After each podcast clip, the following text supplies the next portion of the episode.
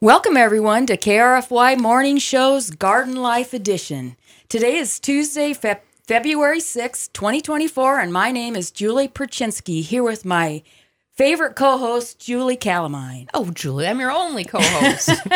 Still my favorite. oh, thank you. And thank you all for turning, tuning in to KRFY.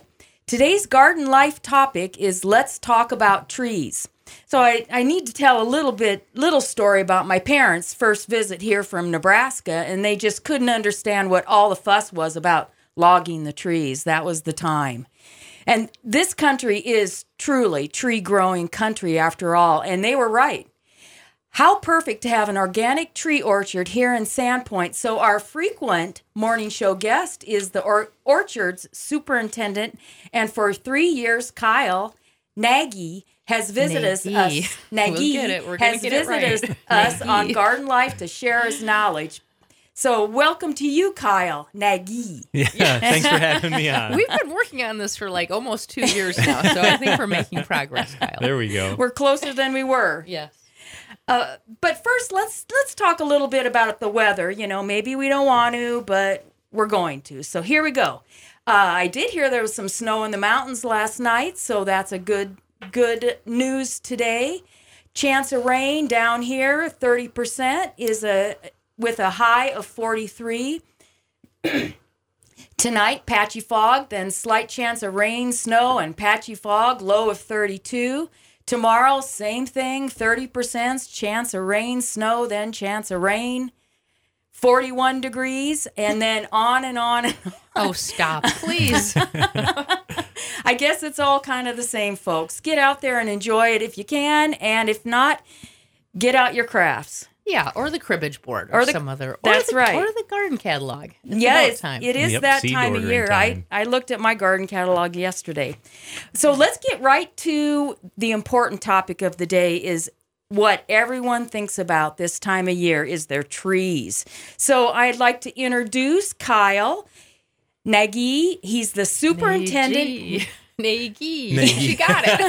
We're killing each other because we keep thinking the other message. Superintendent and Orchard Operations Manager of the U of I Organic Agriculture. And welcome, Kyle. Yeah, thanks for having me on. another winter and early spring to talk about trees. So, so give us a little intro to yourself and what t- what brought you to trees. Yeah, well, uh, I've I've always been interested in trees. Uh, growing up, we had some fruit trees around uh, around the property, and uh, I was always climbing around in those. So that definitely spurred my interest. Um, but uh, then when I got to school, I actually uh, university, I started going for nursery management. And within nursery management, uh, I, I found uh, orchard management, and that really led me uh, down this path. How cool! That so you you come come by it naturally. You grew up with it, and it was something that you fought that followed you. Yeah, yep. My parents weren't in agriculture, but uh, we definitely uh, had it around the house. Right, sure. right. Um, so I guess we'll start with pruning. Why do we prune? Yeah. So pruning uh, comes down to what your goals are for for the pruning process. Uh, when I'm talking about fruit trees, I'm I'm always talking or thinking about fruit production, um, and uh, a lot of that fruit production. Uh, can be uh, increased by by a good pruning, uh, making sure that you're keeping your your fruit spurs around, which is where your fruit comes out of year after year on your apples and pears. Um, so it, it's uh, good to know uh, know the different parts of the tree to make sure that you're you're not removing any of your fruit spurs that uh, is going to lower your production. Yeah, and they look a little like a twig, but they're actually the the little twiggy bit, short bit that the fruit's going to grow on. Yeah, yep. It's it's kind of a swollen node. It doesn't really get that long, or or uh, and it's it's uh, rounder than a lot of the other twigs that are on the tree. So and it- that and the water spou- sprouts don't do any good. So that's the first thing to take off. yeah, the water sprouts are, are those guys that just go straight up. straight up. and and I we consider those an energy sink. Um, it's stealing a lot of energy from the rest of the tree and not uh, giving you anything back. It's Right. not usually going to produce fruit uh, fruit spurs that will actually produce any fruit. When I first started pruning, I really watched the trees when they flowered to figure out where all the flowering was because of course they don't all pollinate but at least you know where the spurs are and what it looks like Yeah, yeah, definitely. It's it's good to get out there when you're in bloom and, and take a look at that. And depending on your looking at your bloom, you can get an idea of uh, what your fruit production is going to be like that year, uh, depending on pollination, of course. right right what about ornamental trees Ornamental trees. So uh, usually we're we're more of focused on shape uh, for the ornamental trees. Of course, we're removing any dead limbs and that type of thing, and anything that could be hazardous. Um, but uh, mostly looking at shaping. Um, depending on the the type of ornamental tree, uh, there's different techniques uh, for shaping it uh, to kind of cater to the natural shape of the tree. Um, but with fruit trees, um, what I'm thinking a lot about is uh, is air and light infiltration through that canopy, um, because those that fruit needs that light on it to to ripen fully, um, and then we want to have a nice open airy canopy so that the the leaf surfaces all dry out. Uh, when we have any uh, morning dew or, or overnight rains or anything like that, we want those leaves to dry out as fast as possible. Are there any tricks for increased growth or decreased growth as far as pruning? Um, it's there. There's definitely a balance there. Um, so uh, usually I'm I'm making uh, there's there's different types of, of cuts in pruning, thinning cuts versus heading cuts.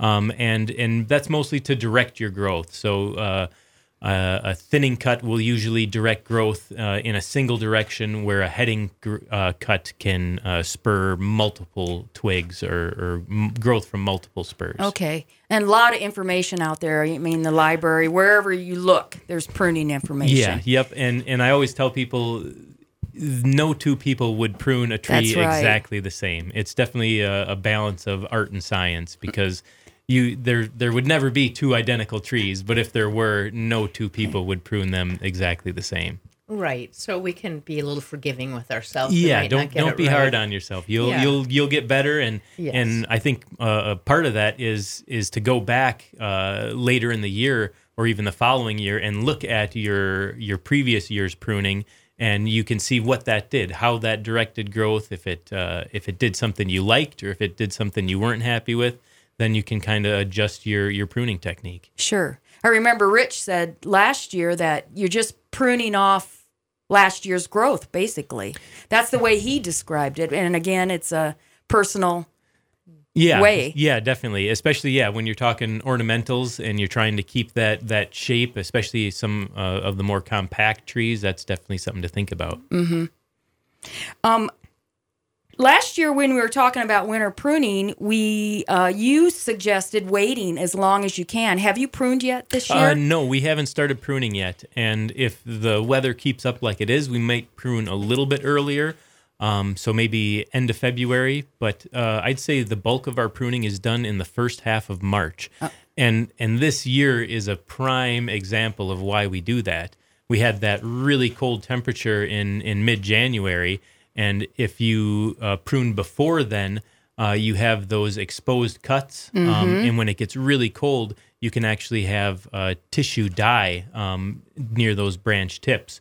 So from where you pruned, you could potentially see some dieback of six to ten inches wow. um, where we're we're holding off and pruning later. So then that dieback, if we're getting it on ours uh, in January, we have the ability to prune that off uh, when it comes to our, our pruning period in that early March, late February. Late February. Good. And what about your berries? Have you pruned them? Um, so berries, um, uh, we're mostly raspberries out by us, and uh, it's we we do some of both. Sometimes we'll remove old canes in the fall, um, just because we're in such a rush. We have so much to do in the spring. Um, but if you can, if if you have the ability and uh, the time to do it in the spring, it's good to actually wait until spring to remove your dead canes because over the winter, any reserved carbohydrates that are in those uh, dying canes is forced back down into the the root zone. So um, by by leaving those in there over the winter, you'll you'll actually get a little bit of extra boost out of there. Yeah. Definitely. I did that last year, and I I'm looking at them now, thinking, oh, it could be getting close to time to with my blackberries and my raspberries to prune them. Good. So, uh, how old is your orchard out there? Uh, let's see. The first trees were planted right around 2008, so uh, we're we're getting up there. Yeah, so now it's a more mature orchard. I are there any different uh, maintenance issues? Yeah. Um, and uh, so our our oldest trees were planted in that 08, 09, but uh, we have some younger blocks of the trees that are probably only about six years old or so. So we still have some younger trees out there. But uh, the older trees, once they've, uh, we kind of get them in the the shape that we want, and we have our scaffolding branches established. There's uh, definitely less annual pruning. It's it's more of just a maintenance pruning to to make sure that uh, we're not creating any shade in that canopy. Yeah, and does uh, I imagine they will vary from species or hybrid to hybrid, but do apple trees have sort of a peak production years, like when they're 15 years to 30, or or is it true or not? Yeah, yep. So um, what we have in the orchard are uh, varieties on a semi-dwarfing rootstock. So those trees will get into that like 12 to 15 foot range, and uh, those uh, they reach kind of their their best, um, or they begin their their full production at around 10 years, and then they're productive for around 25 to 30 years. So we still have a, a lot of life Yeah. in that orchard out there. Right. Um, the dwarfing trees, which are the smaller ones that only get about eight feet tall, those ones have a shorter production life. But then uh, the standards uh, that are on their own rootstock or a, a seedling rootstock that are the trees that get 30, 40 feet tall, those trees will produce for over a 100 years. So the people that bring those old trees back, it isn't it isn't really a a, um, a failing of effort if it's a it's a root stock tree. Yeah. yep, Yeah. for sure. Right.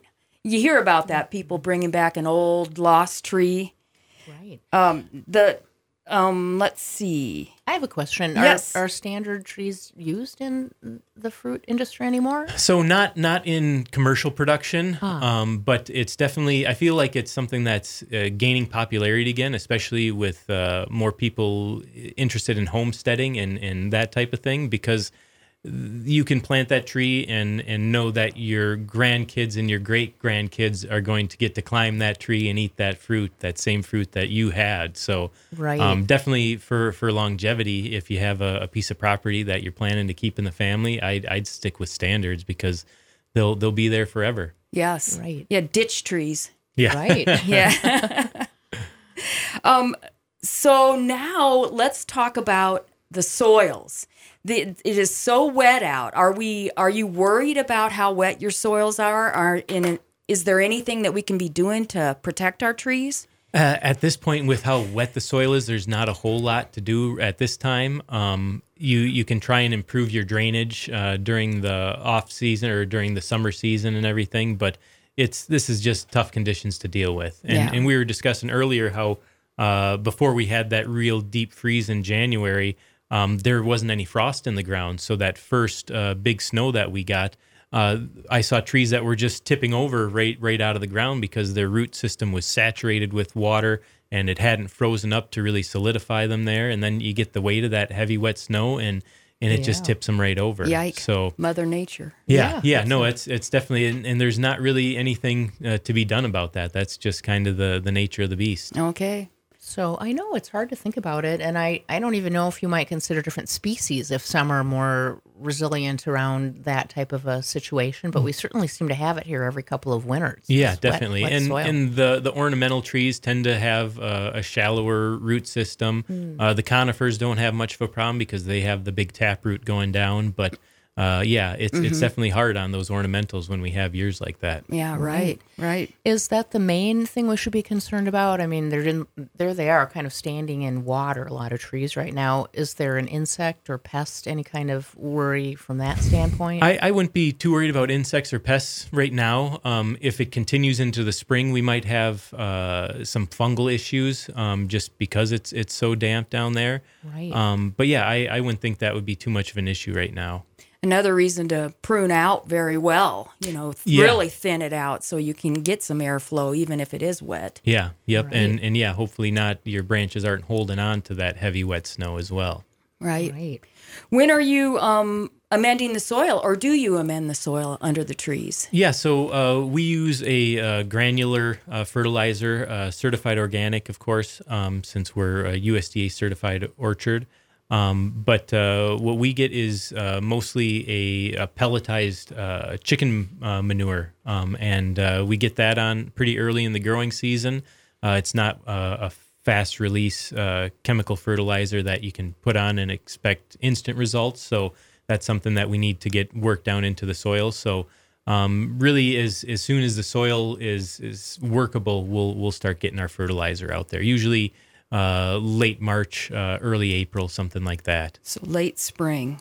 Yeah, and workable just means the it's not so wet that Yeah, you can't. it's it's not a, a mud pit out there. Right. And you aren't Right. damaging the ground driving on it or walking Exactly. on even Right. walking on yeah, it. It's so yeah, no, soft that's right definitely now. a concern when it's this damp. Yeah. uh, you can Yeah. definitely cause some compaction really quickly. Sure. Uh, do you have a cover crop under those trees? Yeah, so we've uh, experimented with uh, several different cover crops out in the orchard. Um, what what we've kind of stuck with so far has been uh, the Dutch white clover. Uh, we like to use legumes that are going to fix nitrogen uh, into our soil, um, and uh, we we've tried some other clovers and and definitely some some mixes of clover and alfalfa, uh, and those have worked really well. Um, I like that white Dutch clover because it doesn't get really tall, um, and that's something that we're always thinking about uh, around our trees. Uh, because if we have a, a tall cover crop that's going right to the trunk of the tree, that's creating a lot of cover for our rodent friends Oh, to, sure. to do their damage. Sure. Right. So, so yeah, a, a low ground cover is, is definitely helpful, and definitely keeping it low around the base of the trees is important. Right. yeah. And you mulch most of your trees with the pea gravel still. You're still doing that. Yeah, yep. Um, we're we're uh, and we're keeping up on that on the young trees. It's not as much of an issue with our older trees once they get more established. Um, but uh, yeah, the the pea gravel works uh, in a, a few different ways. Uh, it makes it easy to pull out the annual weeds when you get weed seeds blowing in there and sprouting. They they come right out of that pea gravel really nicely.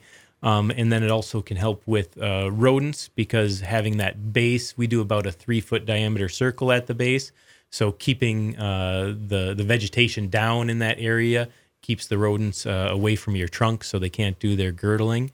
Um, and then it also helps because that pea gravel doesn't really consolidate uh, well. So if they try burrowing under there, it's it's hard for them to keep a, a tunnel. Oh, Oh yeah, tunnel Yeah. won't stay open in that gravel. Yeah. Yep. right, But that right. does help. That's probably your biggest pest are rodents. Yes. Yep. If if I could uh, find find a way to take care of those, that that would be the big thing. So anybody that can help, uh, you you reach out as soon as you can. Needs some falconers to come out and clear it out. And and we we definitely uh, we try to encourage natural predation. So we have um, some tall posts out in the orchard for Oh. our, our raptors.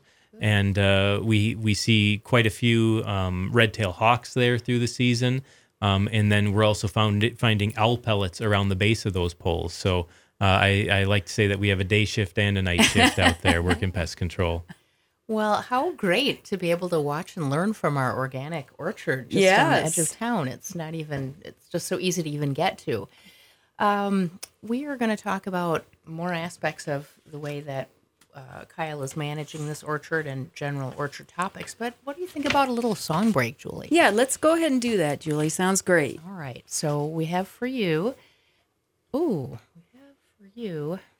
I thought we had a different song, and I'm going to try and fix it, guys. Looks like we've got um, something happened in our in our scheduling, so we're going to have a different song, and it's a good one.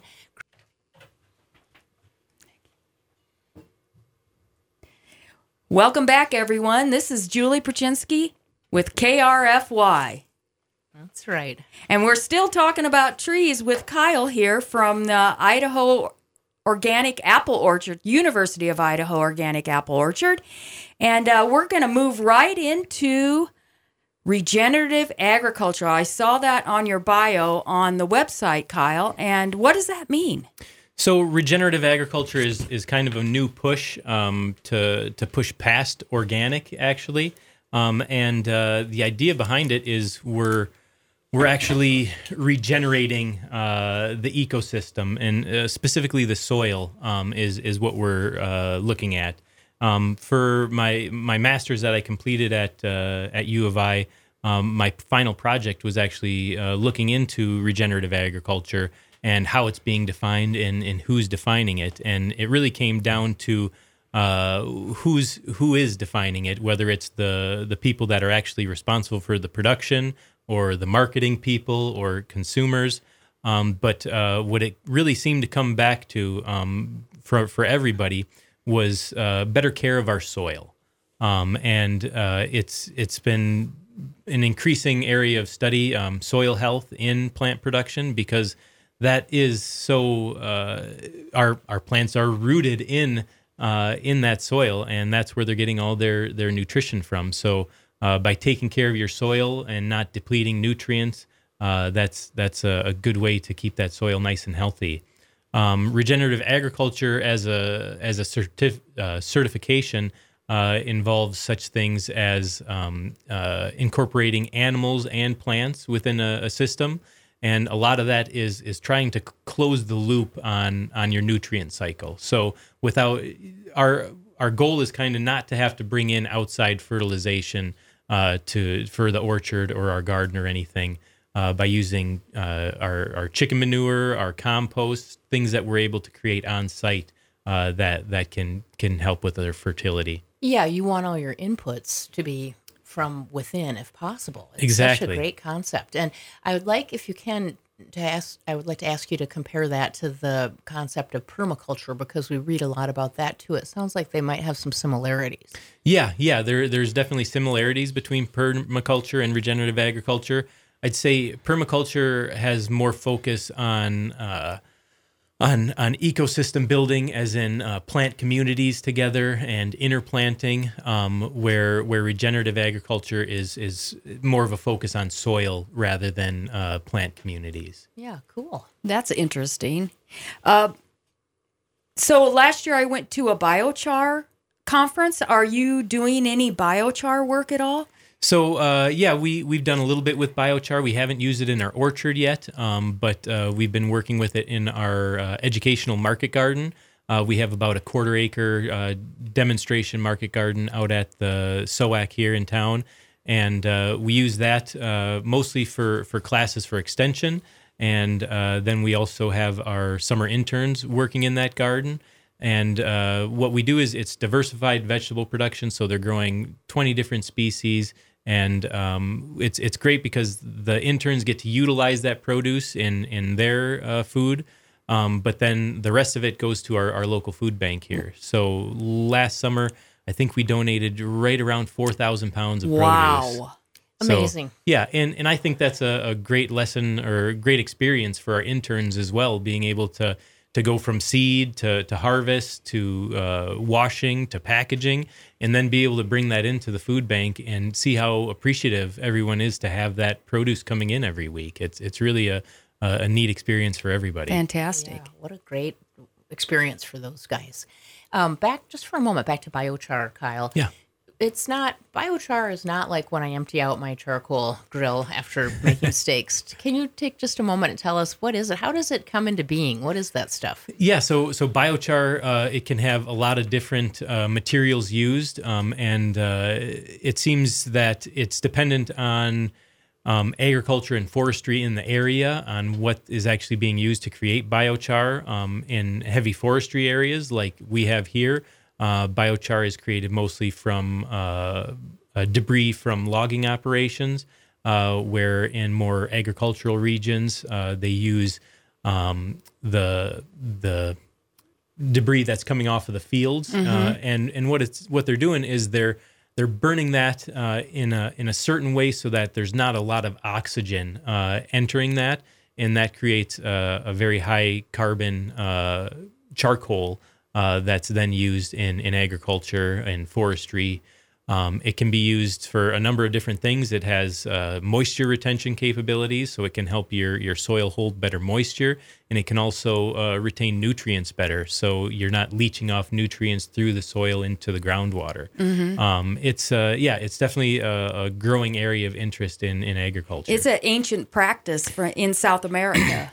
For sure, yeah, Yes. yep. They have been doing this in the Amazon uh, for for millennia. Right, It's, it's right. really, really an, an old technique. It and It's is. great that it's getting more attention. Uh huh. Very neat. Fascinating. I know Steve Myers doing it up at his his property, and he was all excited about it, telling me about yep. it. And and we we've used it in the in our market garden by by doing a trial with three different beds that are all planted with the same families of vegetables, and then we have it at three Oh. different strengths. Uh-huh. So so just and and we just uh, did that last year, so we we haven't really seen any results from that yet, but we're interested to see what that does over the next few years. Right, you can figure out what your dose is. Will you do, will you put it on every year or So it's something that stays in the soil Okay. once it's there. Doesn't so it's break not something that has to be reapplied often. okay? So, yeah. Oh, that's interesting.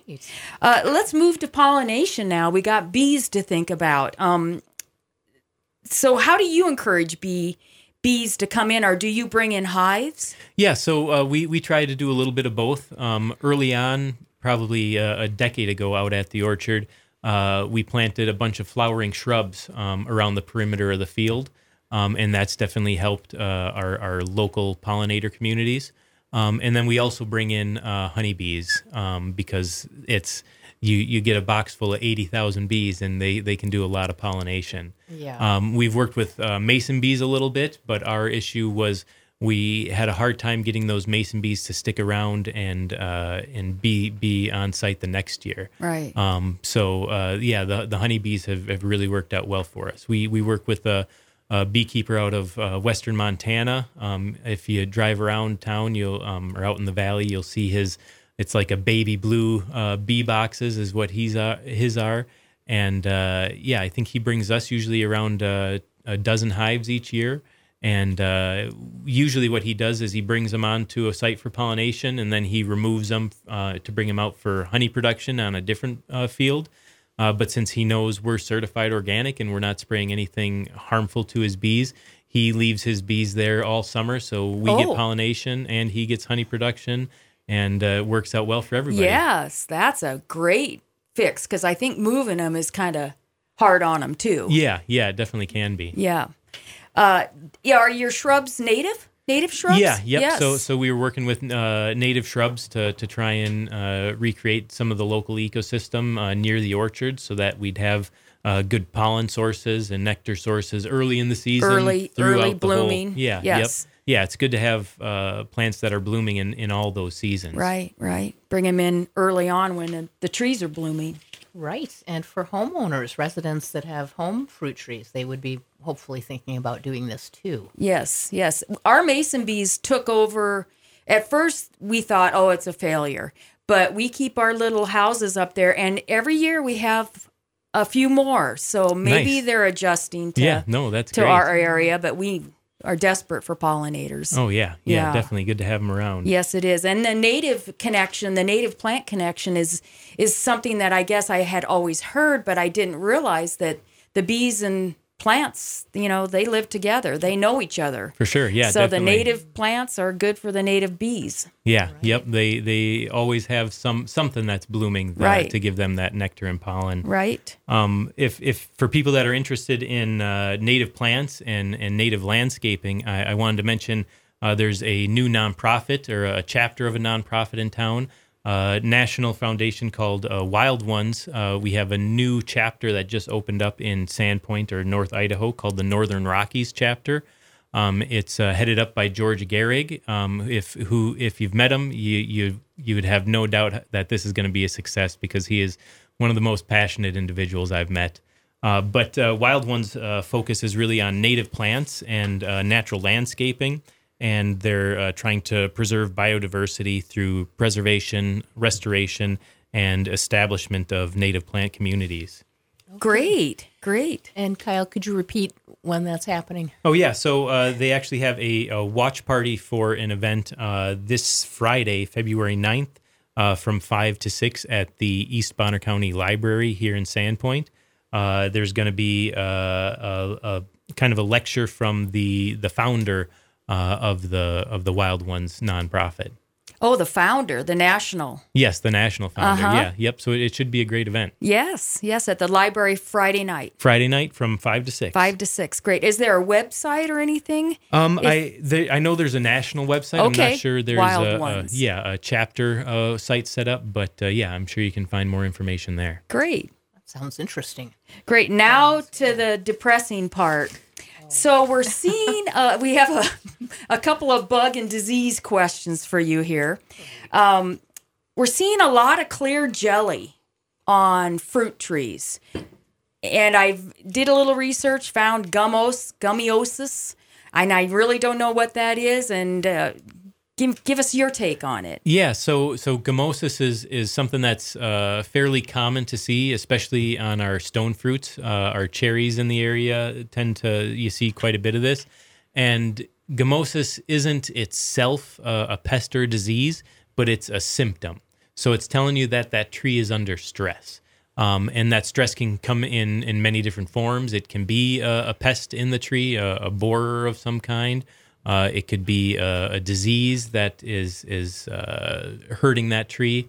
Uh, it could be something as as uh, easy as as uh, damage to the trunk. Maybe somebody hit it with a, a weed whacker when they were trying to clean up around the base of it but that gummosis just tells you that that tree is under stress. Is it coming from where the bug is? I mean, if you not not not necessarily not necessarily. Uh-huh. Um, yeah, it it can it usually is coming out from uh, from the crotches and, and, branch unions is where you see it most often, or from uh, pruning cuts from the previous year.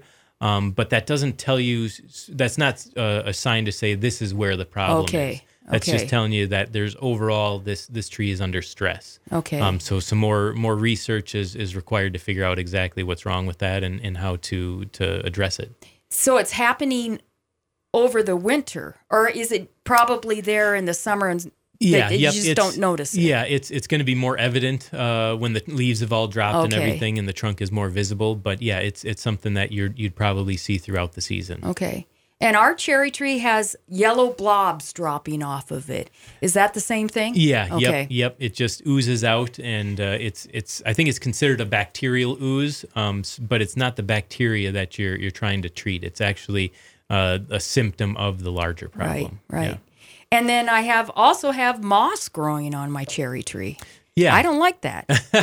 the, the moss isn't isn't too big of an issue. Okay. Um, it's not taking anything away from your tree.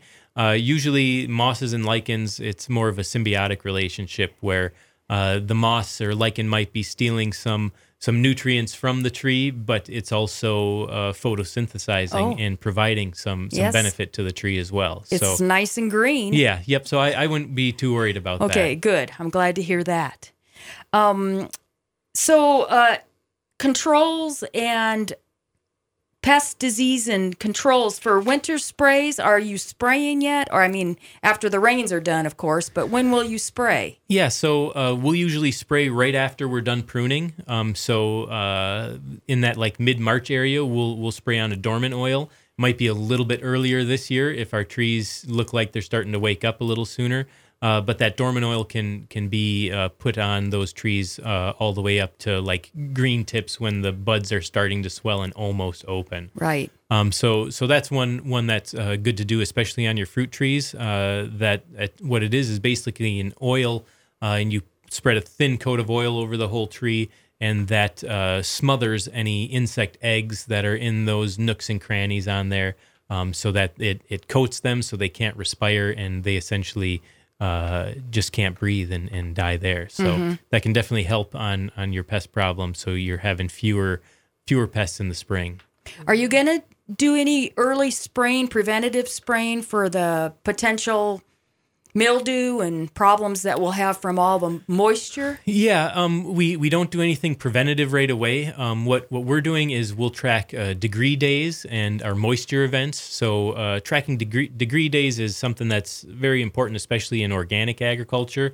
And it uh, depends on really knowing the life cycle of the pest or disease that you're trying to target, um, and then uh, attacking that when it's most vulnerable, most likely to be treated. Um, so, uh, like uh, one of our big concerns, especially in a really wet, cool spring, uh, would be apple scab, which is a fungal disease, and that's something that we're spraying uh, a micronized sulfur for. And uh, sulfur is, is great for uh, most fungal diseases. Um, but what we're doing is we're, we're tracking to see when that, uh, based on temperatures and moisture events, when that uh, the spores are most likely uh, to be spreading. And, uh, and that's when we're trying to target those treatments. So rather than uh, doing uh, a spray once a week, every week, no matter what. We're we're watching our temperatures and saying, okay, this is when we're most likely to have an infection uh, become widespread, and then that's when we're targeting those sprays. And then just that one time, or We'll, we'll Depending- I, depending on the spring, I'd say we'll do between uh, three and four Oh, applications okay. of, of sulfur. Um, but uh, but that's definitely down from uh, a lot of commercial uh, conventional orchards that are spraying much heavier than that to, to prevent the issue. right? That's degree days. That's very scientific. So you would find that information uh, at university websites and things about. Yeah, so you you can do your own degree day calculations uh, based on your, your high and low temperature at home. Mm-hmm. Um, we're planning to to put some information out on our Facebook page to let people know when we're spraying and what we're spraying for, just to give them an idea of where we are in the pest cycle. Um, but uh, yeah, it, it's uh, I'm I'm hoping that'll be helpful for some folks Yes, out there. definitely. De- I always go to the university sites when I have any questions anyway, so that'll be great. Yeah. We got our own. Uh, a couple of other things I just wanted to mention about Japanese yew, Mm-hmm. poisonous trees, just the awareness of uh, of planting something that could hate that could hurt the wildlife and and critters in the area.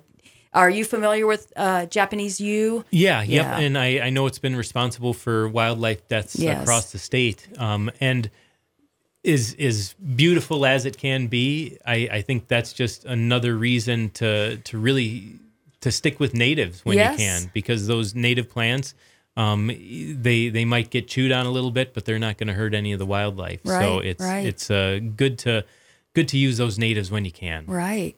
The other thing I read about was the Nandina. And uh, uh, you go to the Home Depot or the places and you see trees and shrubs you've never, ever, ever seen before, like complete new varieties. And this Nandina is interesting too because its its uh, berries are toxic to the birds, like the um, the migrating spring birds come in and or the fall birds and come in and eat the fall berries and kills them. Oh man, yeah. Nandina. So be Right. aware of that one too. Right. I think it's good that you're pointing that out, Julie. We don't want to be planting No, I was very upset when I read that. Okay, so this last winter, a quick story. I was in New York in the fall, and and I couldn't believe how many apple varieties there were. It was crazy. I bet there was at one farmer's market. I bet there was a hundred different varieties of apples. It blew my mind. Wh- why is that so important? I know you are a, a apple orchard and a heritage heritage apple orchard. Yeah, yep. Um, so so we grow uh, 68 different varieties out at the the Ag Center here in Sandpoint, and some of those varieties do really well in our area, and others of them uh, seem to just limp along sometimes. Um, so, um, but yeah, it's it's important to to try and uh, preserve these heritage varieties as much as possible. Um, because once once these varieties are lost, um, it's it's not like they can be re rebred or anything like that. So um, it's uh, it's important to try and preserve these while we have them for for future generations. Um, we work a little bit with uh, the Lost Apple Project, uh, which is out of Eastern Washington, uh, and they're uh, a nonprofit that's going around and vis- doing a lot of historical research and then finding these old homesteads that are 100, 120 years old. And they're locating the original fruit trees from those uh, those homesteads, and like we were saying, those standard trees can be productive for over 100 years. Um, and uh, they've actually rediscovered uh, many varieties. I think they're up to around a dozen now Wow. that uh, were believed to have been extinct. So it's it's amazing the work that they're doing, and uh, we're working with them and hoping to plant out some of those rediscovered varieties in our orchard uh, to have them as a preservation orchard, so that we can count on those varieties being here for for propagation for the foreseeable future. Yes, and that leads me to a question about this, Kyle. Here we are in the Pacific Northwest, and of course, a great apple producing region. Um, and finding those old varieties that have persevered, you know, year after year, no matter what the weather was, that's very important. But it, as you were talking about the varieties out here in the West versus on in New England and all of that, well, Julie's saying there she could find 100 varieties. Is that just a Is it a just a more desirable region for growing apples, or is it the culture that people are hanging on to them? What what makes it so diverse there? Yeah, the the East Coast definitely has a, a lot longer apple history uh, than than the West out here. Um, in our orchard, I think we have maybe a, a handful of varieties that uh, originated uh, in the Western United States, where we probably have 50 varieties that are from uh, the eastern part of the U.S and and that's because uh, of, of, of the colonization mm-hmm. coming over from from Europe. Um, they already had a lot of great varieties over there at that time, so it's varieties that were brought over uh, and varieties that were were bred or found as chance seedlings uh, on the East Coast and uh, were very productive and tasty apples. So they they grew in popularity quickly. Um, but uh, yeah, the interesting thing is they uh, a lot of those early apples uh, that were used on the East Coast weren't used as fresh eating apples. Uh, they were mostly used for cider. Um, and then, then we get into the era where uh, there there's more breeding of storage apples and keeping apples because you you back then you couldn't go to the grocery store and pick up an apple in, in January. You had to have an apple in your root cellar that's stored and kept well that long. Mm-hmm. So um, so yeah, there's there's a lot of great varieties uh, that uh, originated on the East Coast. Yes, I think the what was it, the Red Delicious that kind of kind of was the impedit impetus, whatever, uh, that kind of started this preserving the varieties because everybody was going to just the Red oh. Delicious, and that was becoming a less and less delicious apple. Yeah, yeah, definitely. And the the red delicious that's in the stores nowadays is extremely different from the original uh, delicious variety. It is. They've so, really stepped it up. Yeah. It's worse. Yeah, and, yeah, and it's not as good. This, oh, not as good. No, yeah, it's, yep. It's icky. The the issue is uh, when with commercial orchards are, are looking for for varieties to grow they're mostly concerned about uh, being able to store that apple a long time and ship that apple across oceans. Mm-hmm. Um, yeah. So, uh, so that might be a, a, good variety for that, but it's not the best variety for for us consumers. Um, so, so yeah, and like, and even even a fresh picked apple uh, from an orchard is is never going to taste as good as a fresh picked apple from your backyard. So, I always encourage people to to get those those fruit trees planted because it's it's a, a great experience. It is. It is taking care of your family. Yeah. Uh, finally, what is the purpose of the orchard out there? I mean, what is your mission? Yeah, I, would say overall, our, our mission is to uh, bring more visibility for U of I in the Northern Panhandle. Uh, there hasn't been a, a, lot of university activity up here since the old R&E station in Sandpoint closed, uh, maybe a little over a decade ago. Mm-hmm. Um, so uh, we want we uh, want to make sure that North Idaho uh, residents are, are taken care of, and and that they know that we have their interests in mind.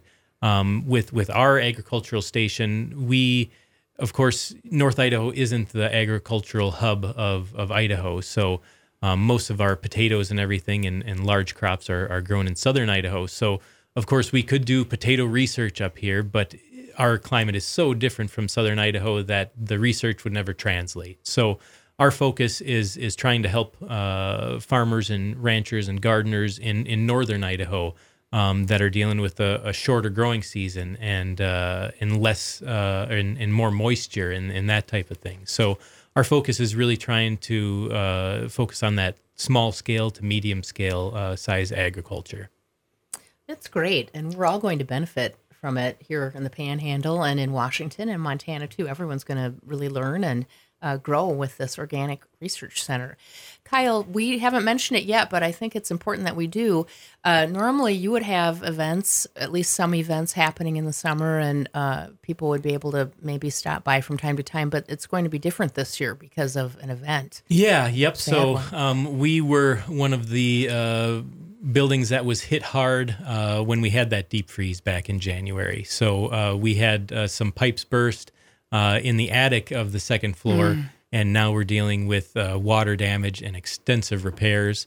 Uh, so we've we've gone ahead and canceled uh, all of our events out at SOAC um, through May. Um, we're we're really hoping to be back uh, up and, and running by mid June is kind of our hope. So Um, all of our ex, uh, extension classes, like our Master Gardeners and Master Foresters classes, have all been uh, rearranged uh, to to be in different locations uh, during this spring. But we're we're really hoping that we can uh, speed these repairs along and, and get people back out here Great. by summer. Gosh, that's a shame. You have Zoom classes though. You have Zoom events. Yeah, yep. Um, so uh, right now we're in the middle of our uh, Heritage Orchard Conference. Um, so the Heritage Orchard Conference was uh, a uh, conference that we established here in 2019, and that was uh, an in-person conference of around 70, 80 people from uh, the Pacific Northwest mostly. we had researchers and Apple enthusiasts from uh, as far as Wyoming and WSU uh, giving us uh, talks during that. Um, and then, of course, uh, the next year, as we were starting to plan our, our second uh, in person mm-hmm. event, we were hit by COVID. So uh, all in person events went out the window, and we've pivoted into a a webinar series. So we have a monthly free webinar series that runs from October through around April each year. Um, so we're in our uh, our fourth webinar series now, and uh, we've had some amazing speakers. Um, and uh, beyond just having some some good content for everybody to to hear on on apples, I think I've benefited just by being able to meet some true legends in the Heritage Apple community. Uh, John Bunker uh, over at the Maine Heritage Orchard, the Maine State. Um, it's uh, he's he's been doing this for for 60 plus years and to hear his stories and uh, his experiences it's it's just um, amazing to to be able to have him in my contacts in my phone and know that I can just give him a call if I have any questions or anything so uh, it's been been great for for everybody to to be able to receive that content but I I feel lucky to have been able to make these connections oh great gosh that's great well I'm glad you're still able to do the webinar and and that I did look at your at the site, and it it uh, give us the, your web page address. Yeah. So um, what what uh, what I would do is just go to Google and type UI SOAC, and that'll SOAC. that'll bring you right to us. Um, okay. Um, and uh, yeah, our our next uh, webinar is uh, February twenty first. Uh, we do it the third Wednesday of each month. Um, and uh, you can still you it's it's a free series, but you do need to get registered for it. So you can go to our website and get registered. Um, so we have let's see February, March, and April left this year, and you can also uh, from that registration page you can click on webinar series recordings and see all of our webinars from the past four years. So. Uh, if you're you're wanting to do a deep dive into heritage apples, uh, that's a, a great place to start. Really, some some amazing stories in there. Great. Fun. Do your interns take care of all the work out there, or do you have a volunteer crew that comes out and helps you? So, uh, through the summer, we usually have two to three interns, uh, undergraduates from the University of Idaho that come and stay with us. Um, and uh, our internship program really focuses on uh, getting these interns a diverse, hands on uh, experience in agriculture. So, they're working in our market garden uh, doing vegetable production. They're working in the orchard doing fruit production. And then they also uh, work with our livestock we have out there. Uh, through the growing season, we have uh, sheep and chickens, and we're doing a multi species rotational grazing program. Um, so we have about a four acre pasture that's divided into 10 paddocks, and those sheep uh, move to a new paddock mm-hmm. every two to three days, and those chickens follow right behind. Mm-hmm. Um, it's mostly a, a, soil health demonstration uh, and showing people uh, how you can really manage two uh, two livestock species in in coordination like that and benefit your soil and get uh, good growth out of your animals as yes. well. Benefit yeah. your soil. That regenerative agriculture. Exactly. Again. Yeah. Yep. Um, so so we have our summer interns. Uh, we have uh, Kent Youngdahl, um, who is uh, started out as a SOAC intern years ago, and I just can't get rid of him. He keeps hanging around. Um, but uh, no, it, it, he's he's been a, a, great addition. Once he uh, finished his undergraduate program, he came on full time. So it's it's great to have somebody that's been on site for so long and, and knows the property and has the passion that we're trying to get through there. Yes. Uh, and then we also have um, a, a local market gardener, uh, Lee Burkaw of Blue Fingered Farms. Um, she uh, comes in two days a week and works with our interns in that uh, the vegetable garden, the market garden. um, which is great because they th- she's well versed in, in diversified vegetable production, and she can really uh, teach uh, as she's growing with with our interns. Which and the market great. garden Yeah. aspect too, Yep, which is a whole exactly. nother. Yeah, yep. level. They, they they do some amazing stuff, I, and I, I help out as much as I can in the vegetable garden, but for the most part, I, I leave that to them because they, they know what they're doing for yeah, sure. yeah. Oh, Wow. great. Well, if if listeners were wanting to see it in operation, you're not open every day, are you? It's not open to the public. Yeah, yep. Especially now that uh, that our building is is in shambles currently, but uh, yeah, usually uh, it's it's a small crew, so we're our gate usually isn't open unless we have events going on. Uh, but we also do do tours uh, for for school groups or or other organizations. We've done tours for uh, homesteading group, the ladies homestead gathering. Uh, we've done all kinds of uh, cla- or uh, school field trips from from kindergarten through high school. So uh, if if anybody's interested, uh, let let your teacher know and and uh, have them get in contact with me, and we'll we'll set something up. Well, that's that's great. fun. Yes, it does. Thank you so much, Kyle. This we've been with Kyle Nagy of the University of Idaho Organic Orchard Superintendent, and it's been so great having you here again, Kyle. Our third year together. yeah, thanks for having me on. We'll, we'll be ne- back next year to talk more trees. Sounds great. Sounds great. Thank you so much, and good luck this spring. Oh, thank you. Right. Well, Kyle, thank you. I think we'll go to a short song break, but then we're going to be just about out of time, Julie. Yes, so we it- may just say goodbye at this moment. Oh, well, maybe we will. This is KRFY. You've been listening to the Garden Life Show. We've we've taken the whole hour to talk to Kyle, and it's been very interesting. Um, I guess uh, happy spring. Hope the fog clears. Let's hope there's more snow. What else do I want to say, I- Julie? I, think that's plenty. we'll call it. All right. Thanks, everybody. Have a great week. And I hope you'll enjoy this song picked out by Kyle John Prine with In a Town This Size. A good song. Have a great day.